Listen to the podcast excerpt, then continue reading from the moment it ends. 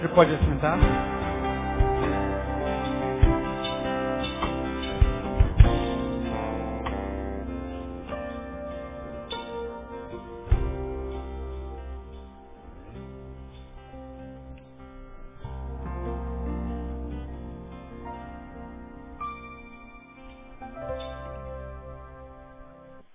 Já algum tempo, queridos, nós estamos falando aqui é, detidamente sobre como a gente vai encarando a vida, né, e a gente vai fazendo nossa crítica natural, assim está certo, assim não está certo, assim está certo, assim não está certo.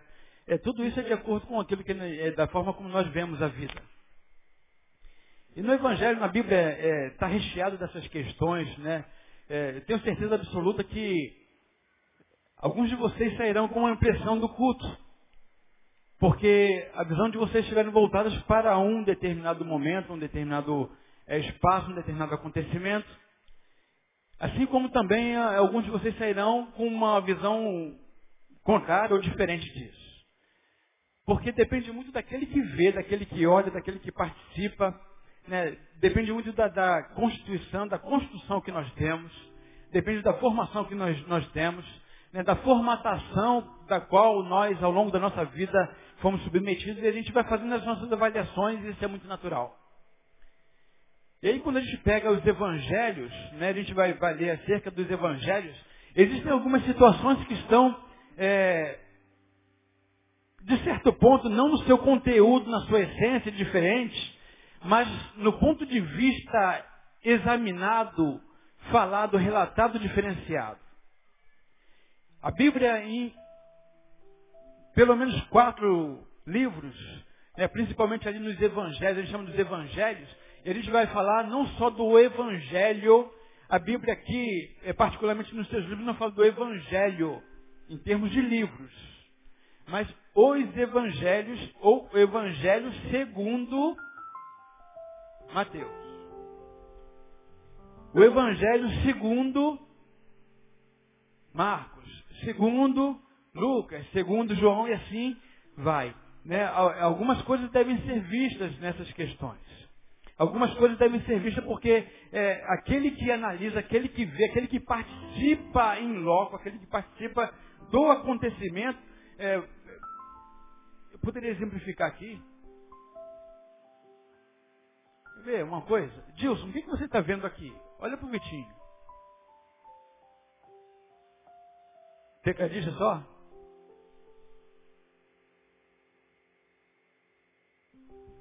Um ótimo amigo. Ô Toniel, o que está vendo aqui? Um rapaz bonito. Tu foi generoso com ele. Brincadeira, viu?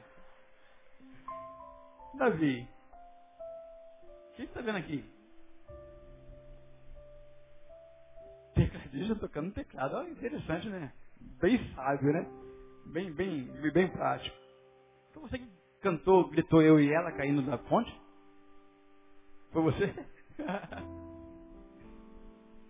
Foi um acontecimento lá no retiro, o pessoal caindo de uma ponte lá que cai, e aí, legal, vem lá, retiro de casais e bebê 2009. Tem um, um show lá do, do pessoal aqui, Davi, eh, Bronson e, e companhia aí. Então, depende muito, gente, da, da, daquilo que a gente vê, como vê. Né? A nossa visão ela vai pautar exatamente qual será o nosso foco no acontecimento. Nossa visão vai, vai pautar exatamente como a gente tem a capacidade de análise daquilo que está acontecendo. Por que eu estou falando isso? Porque é, nos evangelhos, a gente vai ver em Marcos falando sobre é, um cego que estava ali na cidade de Jericó. Vocês conhecem esse texto, a gente vai estar lendo daqui a pouquinho. E, e Mateus vai falar sobre dois cegos.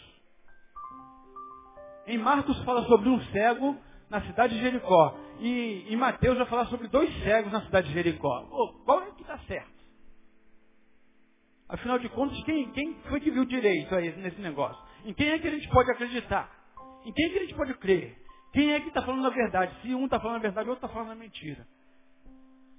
Ou ambos podem estar falando a mentira, ou ambos podem estar falando a verdade. Depende daquele que analisa. Depende daquele que, é, que vai ter o foco do, do acontecimento. E aí, dentro desse contexto desse texto, né, eu queria ler e, e me, me pautar em Marcos, que fala sobre um cego.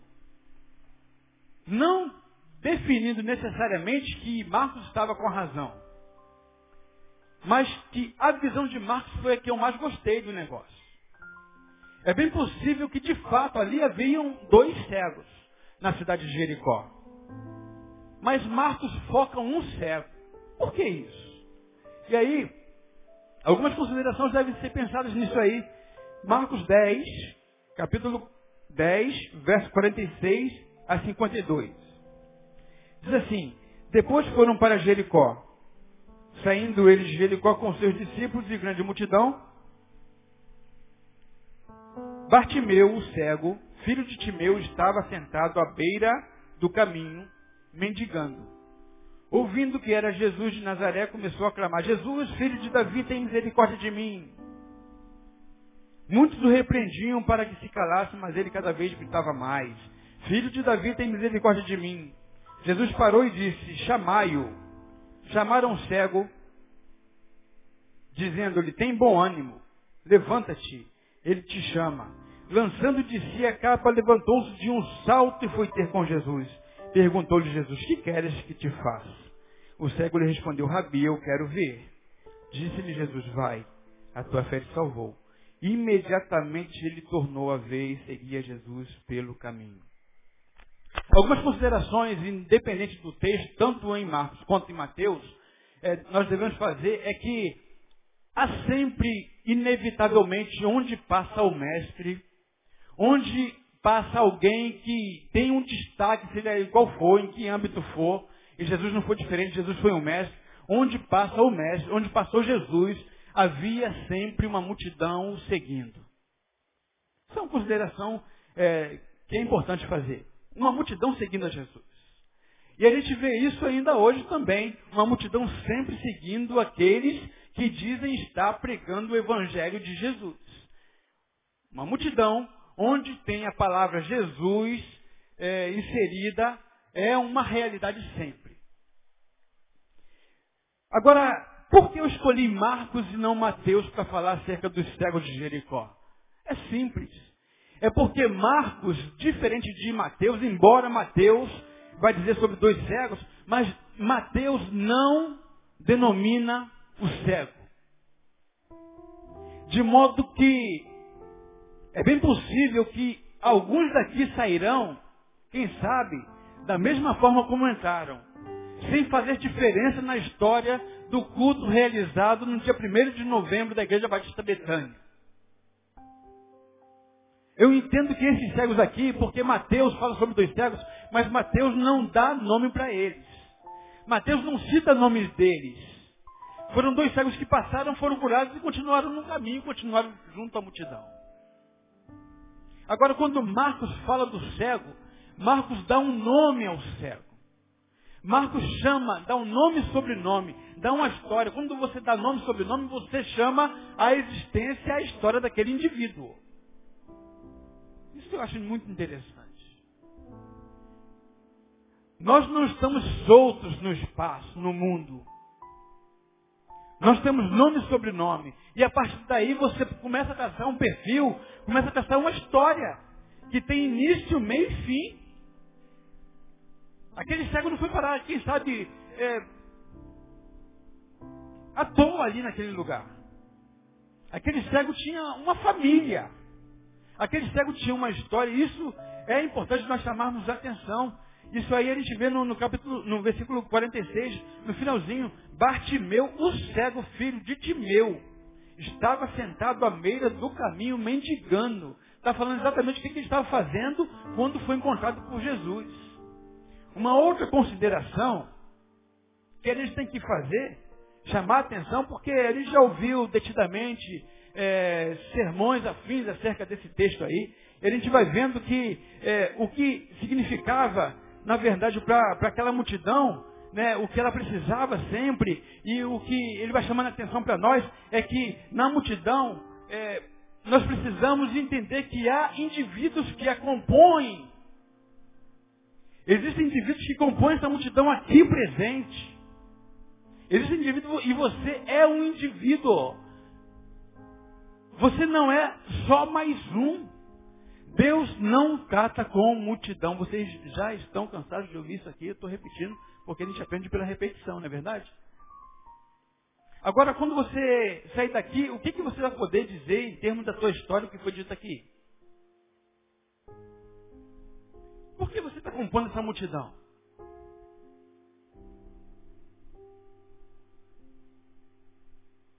E a gente percebe que a multidão, inevitavelmente, ela quer sempre calar o indivíduo. A multidão, queridos, ela quer sempre abafar o indivíduo. A gente lembra da crucificação de Jesus? Está lá Jesus, e aí uma multidão esperando, quem sabe, talvez inicialmente ela estava ali, querendo saber por que, que o mestre, aquele que fazia cura, está preso. Que negócio é esse aí? Vamos ver o que está acontecendo. Até que começa alguns líderes religiosos ali incitar o povo. Cutucar o povo. Barrabás. Barrabás crucifica. Crucifica. Aí começa aquele burburinho. Crucifica, crucifica, crucifica, crucifica. Crucifica, crucifica. Crucifica, crucifica. A multidão vai tomando é, um corpo e a gente, que é um indivíduo que compõe a multidão, a gente vai. Às vezes não sabe nem por que está gritando, não sabe nem por que está louvando, não sabe nem por que está levantando a mão, mas a gente está ali. E a gente está sendo excitado, excitando porque a multidão abafa um indivíduo. A multidão quer sempre calar o um indivíduo. E esse cego, porque eu gosto do texto de, de Marta, porque esse cego, a despeito do que a multidão queria fazer com ele, ele grita cada vez mais alto. Cala a boca, cala a boca, cala a boca, cara. E tem pessoas que, de fato, elas ficam constrangidas com a multidão e elas vão se calando, se calando, se calando, se calando, até que ela se torna multidão e aí está tudo legal. Então não é assim que acontece. Ou você acha que alguém tem coragem de quebrar um estádio inteiro de futebol sozinho, dando nome e sobrenome? Ou quebra-se porque está na multidão e vai sendo citado, citado, citado. E a gente vai sendo citado, citado, citado a fazer alguma coisa. Mas o indivíduo, infelizmente, na maioria dos casos, vai sendo calado por causa da multidão. E aí, esse cego aqui, ele é alguém que se destaca na multidão, porque, a despeito da multidão que passava ali, ele não é alguém que foi calado por ela. Ele foi alguém que, talvez por causa da sua condição física, por causa da sua dificuldade, por causa de alguém que, que era tratado como, como é, deficiente físico, que era deficiente físico, ele não teve dificuldade de mostrar sua indignação com a situação que ele vivia. Você vê uma coisa? Quem tem coragem de admitir que não está no SPC e está com muita dívida e quer pedir oração para que a gente ore aqui e alguma coisa aconteça diferente? Ninguém levanta a mão. Porque a gente tem a condição de saber que alguém vai olhar que eu levantei a mão e a gente vai ser impressionado por causa do olhar da multidão. A multidão vai nos consumir. E aí, porque a gente sabe, a gente tem um olhar, né? a gente vai levantar a mão, vai olhando, quem está olhando para mim? Né? E vê que alguém está olhando, a gente baixa. Agora, o cego não teve essa dificuldade. O cego pode ser alcançado pela misericórdia porque ele teve coragem de sair. Talvez naquele momento a dificuldade dele, a situação física dele o ajudou a ganhar a benção, a ser abençoado. Porque ele não sabia quem é que estava falando. Estão falando para mim calar a boca, mas não vou calar, quero nem saber. Não vou passar vergonha mesmo. Sabe por quê? Ele não tinha vergonha? Porque o olhar é a lâmpada da alma. Jesus vai dizer que a candeia do corpo são os olhos. O que ilumina, o que mostra, o que identifica, o que revela são os olhos. O que revela são os olhos. Mas Bartimeu estava nessa condição e ele não quis nem saber, ele se desvencilhou da multidão, não quer saber se a multidão está satisfeita ou não está satisfeita com a minha situação. O que importa é que eu sofro da situação e eu quero uma, uma resposta para isso. Eu quero uma transformação para isso. Eu quero a minha cura. Quero nem saber. Cala a boca aí, cara. Você está incomodando o mestre. Não importa. Eu grito mais alto. Eu quero a cura. Jesus, filho de Davi, tem compaixão de mim. E a gente, infelizmente, porque estamos na multidão, nós nos colocamos dentro dela, nos assemelhamos a ela como uma caixinha e vamos vivendo a nossa vida. Deixa a vida me levar, a vida leva eu. E a vida vai nos direcionando, nos conduzindo. E a gente não tem força de sair dela. Chegou o momento de nos posicionarmos diante do Senhor. E dizer para Ele o que a gente quer dele hoje. O que a gente precisa hoje. Qual a nossa carência hoje. Uma coisa interessante também que ele faz quando ele recebe o chamado, ó, vem aqui, o mestre vai te entender. Opa! Ele pega a capa de cima de si e lança a capa fora. Quem sabe é, aquela capa seria o, a forma dele se proteger do frio, de, de, de animais ou de ladrões, sei lá o que for, bater com alguma coisa. Ele tinha aquela capa ali que era o protetor dele e ele lança aquela capa. Ele lança aquilo que poderia ser é, o, status, status quo que o segurava naquela situação. Nós estamos, todos nós estamos no status quo. Todos nós estamos numa situação que é inerente a nós mesmos. E que muitas vezes, para que nós possamos conseguir alcançar um crescimento, um desenvolvimento intelectual, espiritual, emocional, é necessário que a gente abra a mão da nossa capa. Qual é a capa que tem prendido você na sua situação? E aí, lançar a capa é abnegar-se dela, é renunciá-la, é abrir mão mesmo. O que é que nós precisamos abrir mão para que o milagre comece a acontecer de forma verdadeira em nós?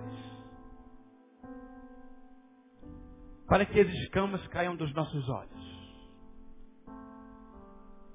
E uma outra coisa que a gente vê no texto no finalzinho é que quando Jesus pergunta, parece até uma, uma, uma, uma pergunta idiota de Jesus. Vem um cego, ele não tem misericórdia, está lá mendigando e vem o que, que ele quer. Ele só pode querer ver. Parece bem óbvio, não é verdade? Jesus, o que queres que eu te faça? Fala assim, eu, eu, eu, eu, quero ver. E Jesus olha para ele, ao invés de dizer, pode ver, Jesus fala, tua fé te salvou.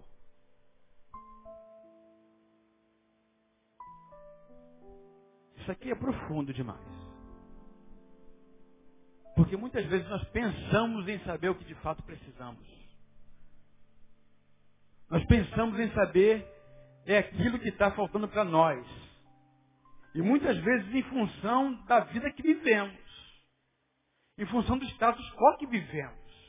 Você está, quem sabe, com a tua casa pagando aluguel todo mês, você fala, Senhor, eu quero a minha casa tal, mas para que você quer a sua casa? Só para deixar de pagar aluguel ou para dizer que você foi alcançado pela bênção de Deus e você hoje tem e o outro não tem? Às vezes tudo isso acontece de forma inconsciente dentro de nós. Você quer um carro novo, Senhor, eu quero um carro novo, carro novo, carro novo. Por que você quer um carro novo? Você quer um carro novo porque você precisa de um carro novo em função de alguma coisa que vai produzir para alguém ou você quer um carro novo para que todos vejam que você foi alcançado pela bênção de Deus? E a gente às vezes não consegue fazer essa leitura da nossa vida, da nossa posição, das nossas escolhas, das nossas decisões. E Jesus às vezes vai perguntando para você, o que, é que você quer que eu faça? E você vai dando essas respostas vagas, e você, quem sabe, não alcançou ainda, porque Jesus sabe que exatamente não é isso que você precisa.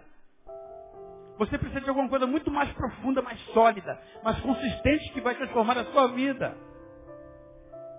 O maior interessado em que nós sejamos abençoados não é você mesmo, não sou eu mesmo, é Jesus. Muito interessado que a gente viva uma vida abundante. Eu vim para que tenham vida e tenham vida em abundância. É Jesus. A proposta para a nossa vida, para o nosso encontro com Ele, é nós termos vida e vivermos abundantemente. Podemos viver abundantemente uma vida abundante sem que de fato tenhamos coisas. Porque às vezes nós estamos presos sempre nas coisas que nós podemos ter. Jesus está falando, o que, é que você quer que eu faça para você, meu filho? Você está anos a fio aí pedindo, mas ele ainda não conseguiu entender o que de verdade você quer. São algumas considerações importantes nesse lugar. Agora, estar cego é, é, é, Não posso falar com com muita propriedade, porque louvado seja o Senhor, eu não sossego, pelo menos fisicamente falando. Mas a gente vai tendo percalços na vida, e eu lembro de um percalço que me aconteceu há, alguns anos ainda. A época ainda era militar, jogando futebol, é, num lance lá, eu aparei a bola, puxei a bola, estava na, na, linha lateral, puxei a bola para dentro, quando eu viro, o camarada da outra igreja era igreja, um jogo de igreja, futebol. Ele dá uma bolada com toda a força, não sei o que ele queria fazer, não sei o que ele queria me, me, botar para fora, sei lá. Ele deu com toda a força, eu só coloquei o pé. Quando eu coloquei o pé, ela bateu no, no meu pé e subiu no meu olho cheio. E aí, o que, que se faz nesse momento? Quem está presente faz o quê? Hã?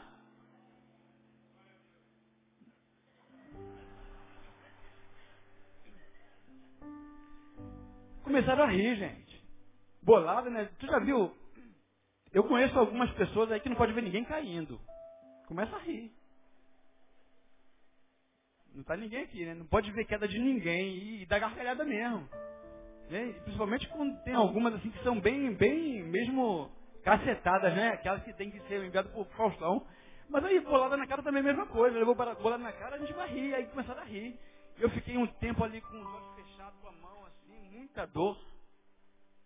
E aí quando vieram os colegas aí tiraram minha mão assim, eu só, eu só via com o olho esquerdo, porque o direito já tinha ido embora. Aí eu só via o, o pessoal, ih, caramba, ih, não sei o quê. Aí eu fiquei assustado, né? O que está acontecendo? Acabou o jogo na mesma hora, me levaram para HCE. E aí esperei o, o, o, médico chegar lá, o oftalmologista, e ele olha daqui, olha dali, e aí eu já desesperado, né? Doutor, pode falar, houve descolamento de, de retina, o que, que aconteceu? Eu vou enxergar, não vou enxergar, fala logo, pode falar para mim, não tem problema, eu quero saber a verdade e tal. Aí fez os exames, fez, fez, fez, fez. E aí, é, não, não teve descolamento de retina, você vai voltar a, enxergar novamente e tal. Só que aquilo produziu em mim uma, uma catarata precoce. E a catarata precoce, ela, ela é, é, é traz opacidade para a vista, pouco cristalino. A, a catarata precoce nada mais é do que é, é, aquela cor opaca que vai ficando dentro dos olhos. Vocês já viram olhos brancos, né? É, quem tem é, família mais é, de, de idosos aí que sofrem disso sabe. Vai ficando opaco aquela, aquela visão e você não consegue enxergar, só vê vulto, só vê branco mesmo. Né? Eu, eu acredito que, que cego deve, deve sofrer dessas questões aí, desse jeito. E a gente vai ficando como que é, anuviado, né? a gente vai vendo as coisas é, como que em vultos ou então é, tudo branco, com uma dificuldade enorme de identificação. Essas coisas acontecem também com a gente, inevitavelmente. E quem sabe essas coisas aconteciam também com o cego Bartimeu. Bartimeu, quando ele fala para Jesus que ele queria ver, eu entendo que ele estava falando não somente de uma visão física. Eu não acredito que Bartimeu só vivia ou só sofria de, de uma cegueira física material. Porque Bartimeu era filho de Timeu. Para o judeu dar nome e sobrenome é porque aquele camarada ou aquela família era uma família importante. Quem sabe Timeu, ou Bartimeu estava mendigando porque por muitas situações da família ele tinha saído de casa. Quais são essas situações? Quando Jesus fala, tua fé te salvou, Jesus, ele imediatamente volta a ver. Jesus, quem sabe, estava tá falando o seguinte para ele: a tua mente abriu. Não foi só os teus olhos físicos. Foi a sua capacidade de leitura, de percepção. Porque a capacidade de enxergar está muito além da capacidade física, gente. A capacidade de ouvir está muito além dos ouvidos que se possa ouvir. A capacidade de falar está muito além da voz. Eu entendo que quando a gente precisa de uma coisa, como eu falo sempre, é na consciência que vai nortear a nossa vida para o relacionamento. A gente pode falar, eu posso falar muito mais aqui, está ah, falando ali, está falando. E não precisa de voz. Consegue entender isso? De modo que quando Bartimeu, ele se torna curado por Jesus, Jesus está curando um monte de coisas que vem a reboque. Um monte de coisas que precisam em nós serem curados, sim. Quem sabe você está me vendo aí, mas você precisa que a sua cegueira seja curada. Você é a vida de forma cristalina, aberta, livre, limpa, purificada, profunda. Infelizmente a gente vai se prendendo nessas coisas que são passageiras.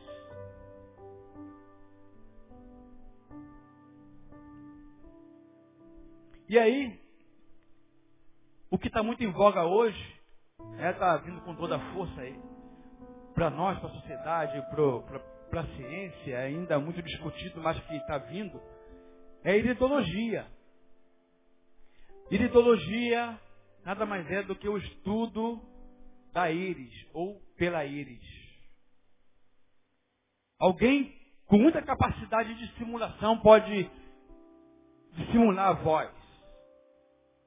Existe aquele detector de verdade, você já tem visto em alguns programas, que o cara fica ali dizendo sim, não, é verdade, vai dando depoimento dele, e ele vai sendo identificado verdade, mentira, é, tá nervoso, tá não sei o que e tal. Ah, a iridologia, eu acredito, na minha concepção, que seja muito mais profunda e exata do que esse detector de voz.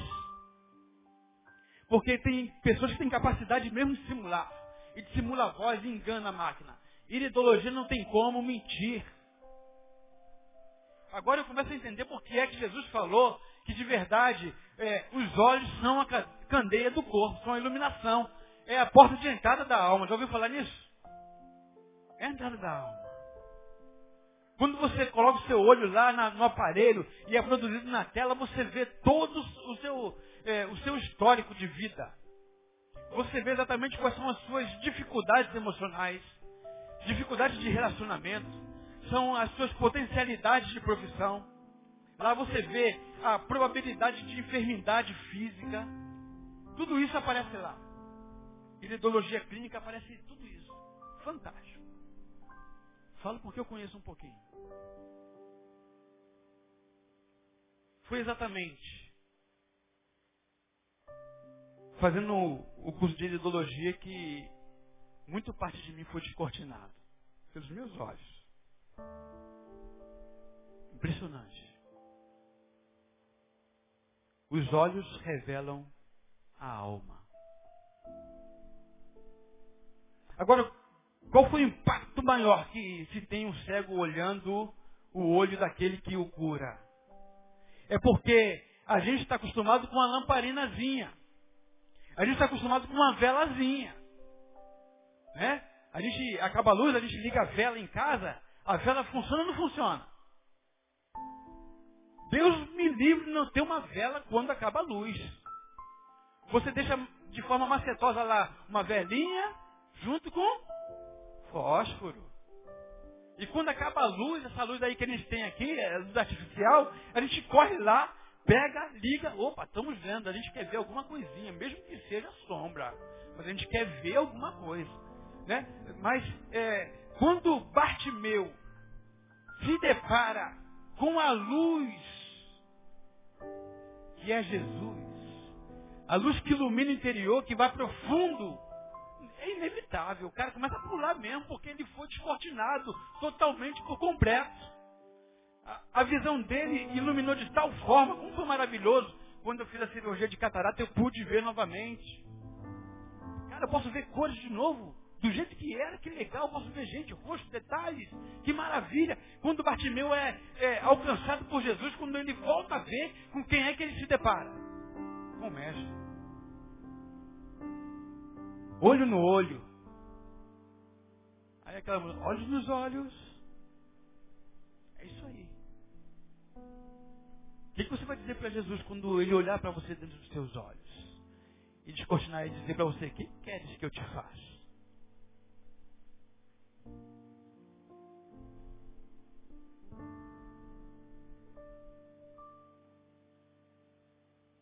Agora,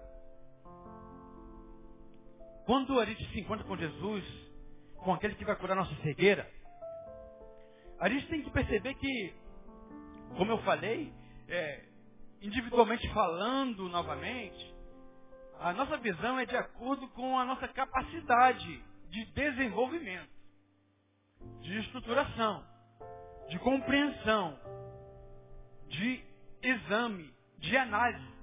Agora, qual é a visão que eu tenho, eu tenho em relação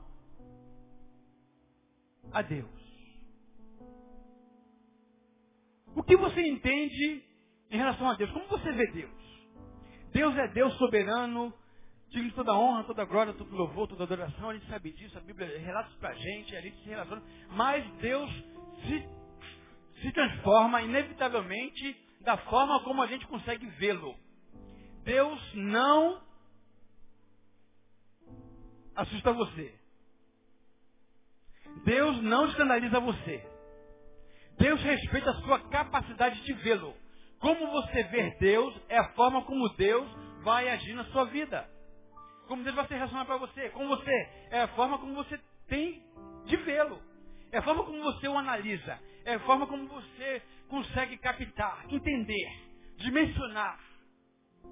O relacionamento que você tem com Deus, o que você tem de Deus, tudo que você tem de Deus, é exatamente tudo quanto você vê da forma como você o vê.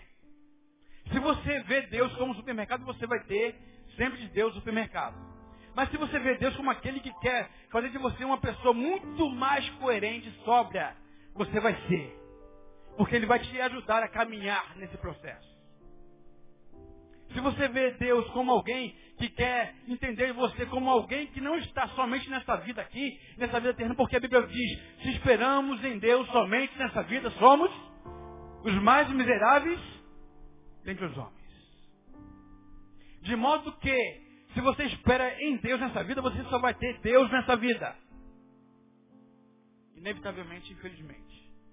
Agora, se você consegue entender a compreensão de que Deus, esse Deus que nós é, adoramos, reverenciamos, ele é, transcende ao tempo, ao espaço, aquilo que ele tem como material, você vai ter de Deus isso. E aí você vai conseguir é, viver, usufruir de coisas muito maiores do que ter. Muito maiores do que ter. Você vai transcender a sua capacidade. Você vai ter de Deus, você vai ver Deus, você vai entender Deus conforme você faz a leitura de Deus. Isso aí é inevitável. Uma outra coisa que a vida está presa na questão da, da visão é como é que eu vejo eu em relação a mim mesmo. Como é que eu me vejo? Qual é a análise que eu faço de mim? Nos contextos mais é, diversos possíveis. Qual é a análise que você faz é, no seu casamento? Qual é o seu papel na sua família? Qual é o seu papel no seu emprego? Qual é o seu papel na igreja? Qual é o seu papel consigo mesmo? Sabe por que a gente vai mentindo para o outro sempre, sempre, sempre? A gente vai mentindo e a mentira começa a fazer parte é, da nossa verdade. E a gente começa a não saber mais se a gente está falando a verdade ou está falando mentira. A gente começa a se enrolar nisso. E a gente começa a, a mentira que falamos para o outro fazer a mentira para nós também. E a gente começa a pensar que a gente é mais do que de fato é. A gente começa a viver mais é, em função daquilo que a gente pensa ser, mas não é. Denorex. A visão que eu tenho de mim é o que vai me posicionar dentro da sociedade que eu estou inserido. A visão que eu tenho a respeito dos meus sentimentos, dos meus medos que eu confrontei hoje aqui, a respeito que eu tenho a respeito da, da, da, das dificuldades, como é que eu me posiciono na vida.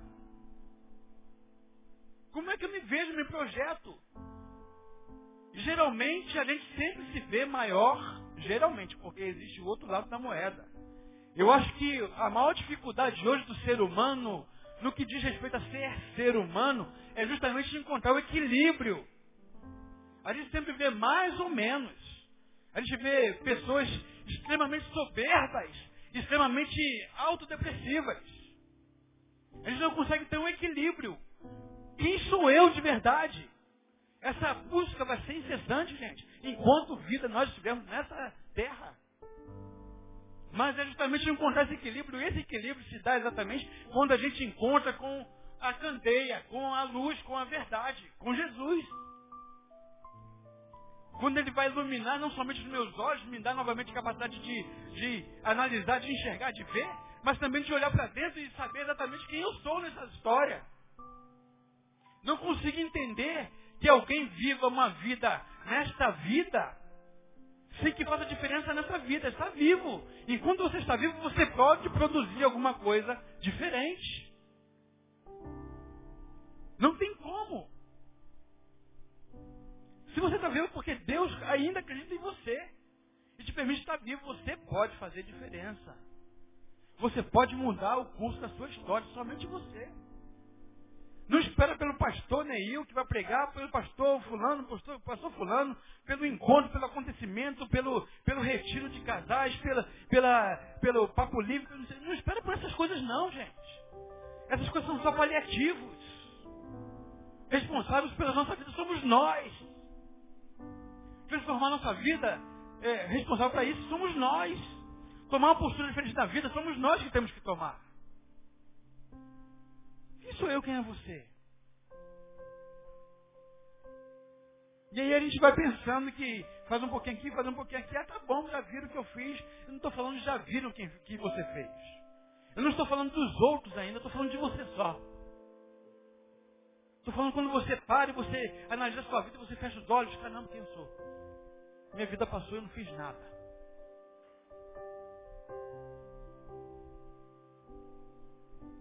Quando Bartimeu tem um encontro com Jesus, Bartimeu se vê. E aí, sai saltitante, alegre, feliz, né, realizado, pronto para a próxima, né? Agora, visão material, legal. Uma visão de si mesmo agora muito mais equilibrada, muito mais nítida, muito mais consciente. Sabendo que nós não somos só dotados e, e o fato de ter sido encontrado com Jesus ou por Jesus, você vai equacionar todos os seus problemas e limitações naturais. Não vão. Você vai continuar tendo problema muitas vezes de estima, vai continuar tendo, sim. Você, você tem em você é, formas diferenciadas. Tem uns que são é, proativos, outros são reativos. Vai continuar sendo sim. Não tem jeito. Tem uns que tomam a vanguarda, outros tomam a retaguarda. Você vai continuar sendo sim, não tem jeito. Mas você vai ser equilibrado, vai saber exatamente onde é que você precisa mudar. Você vai saber que exatamente onde é que você precisa transcender.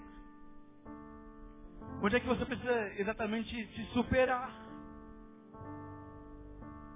Porque você vai ter uma visão exatamente do que você de verdade é. Mas agora Bartimeu ele é colocado novamente, não mais como um cego na sociedade. Bartimeu, quando recupera a visão, ele é inserido novamente para uma sociedade que é perversa que é implacável. A nossa sociedade é implacável sim. Se você não produz, ela te arrebenta. Ela te pisa. Ela te dilacera. Porque nós somos muito mais valorizados pelo que produzimos. E se você não produz para a sociedade, você não serve para ela. E agora Jesus coloca Bartimeu novamente numa condição de igualdade. Não é mais um mendigo. Agora ele pode voltar para o seio da família. O que eu mais acho bonito em Jesus é que em nenhum lugar, nas escrituras sagradas, Jesus encontra com alguém, transforma alguém e diz, vem atrás de mim, e vamos fazer uma nova comunidade. Jesus geralmente diz: volta para sua casa. Porque infelizmente quando a gente tem nossa visão tacanha da vida, a gente sai fazendo um monte de besteira na sociedade, principalmente na família. Quando Jesus cura aquele endemoniado gadareno, e ele está curado agora, não arrebenta mais, não é mais motivo de chacota, não é motivo de show, ele agora está sarado, Jesus fala, volta para sua família. Quem sabe talvez o Bartimeu fosse um desses que por causa da sua condição física precária, ele arrebentou um monte de gente na família. Quem sabe que ele abandonou sua, os seus familiares.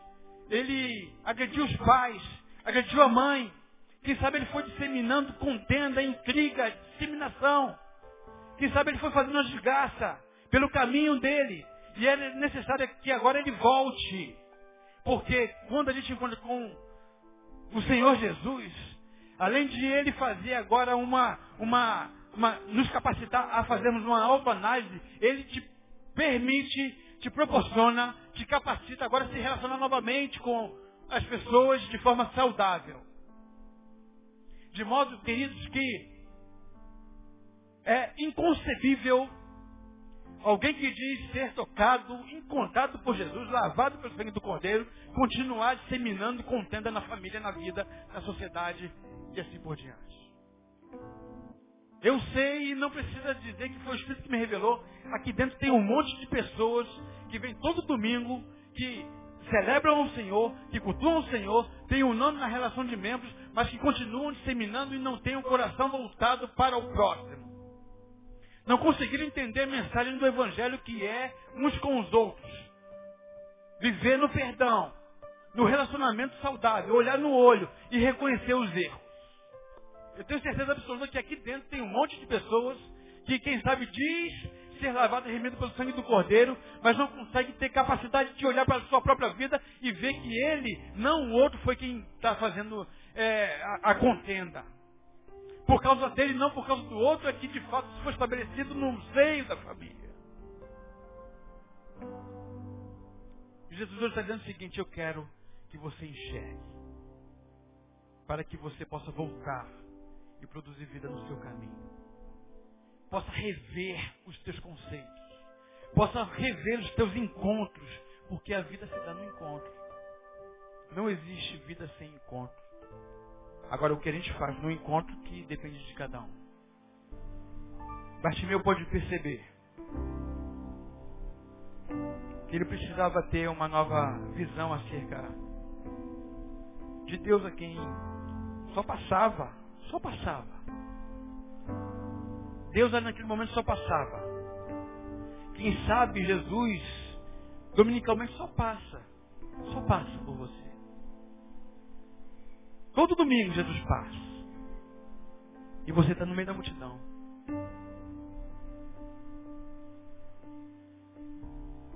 Ele percebeu que ele precisava ter um encontro com Jesus que ele precisava tocar em Jesus, falar com Jesus, ouvir Jesus e ter a sua necessidade saciada. Jesus entendeu, sempre entendendo, que a nossa necessidade nem sempre é aquilo que a gente pensa que é. A nossa concepção da vida, mas Jesus vê muito mais além. E ele pergunta para você: que queres que eu te faça?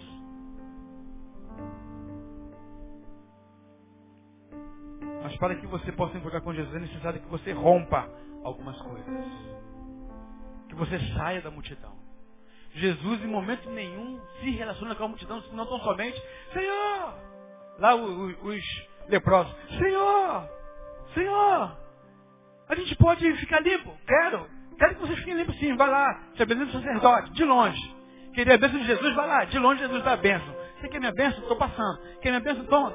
A bênção é tua, vai. Continua sua vida, mas a bênção é tua. Jesus vai caminhando. E é diferente daquele que volta. Senhor, eu estou curado sim, mas eu não tenho mais para onde ir depois que eu conheci a Ti. Para onde iremos nós? Só Tu tens palavras de vida eterna. Como que eu vou viver minha vida sem, sem, sem Jesus? Aí Jesus fala, a tua fé te salvou.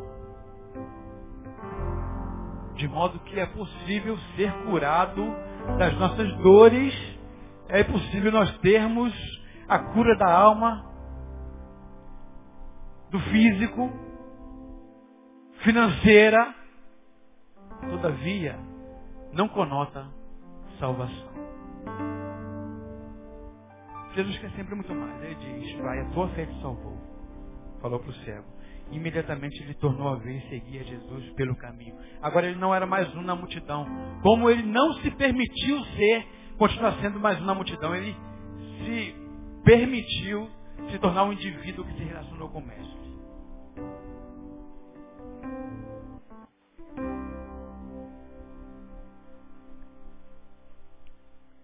Estamos encerrando o nosso culto,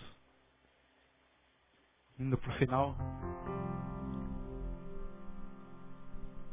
E aí, como não há ilusão em mim em relação a isso,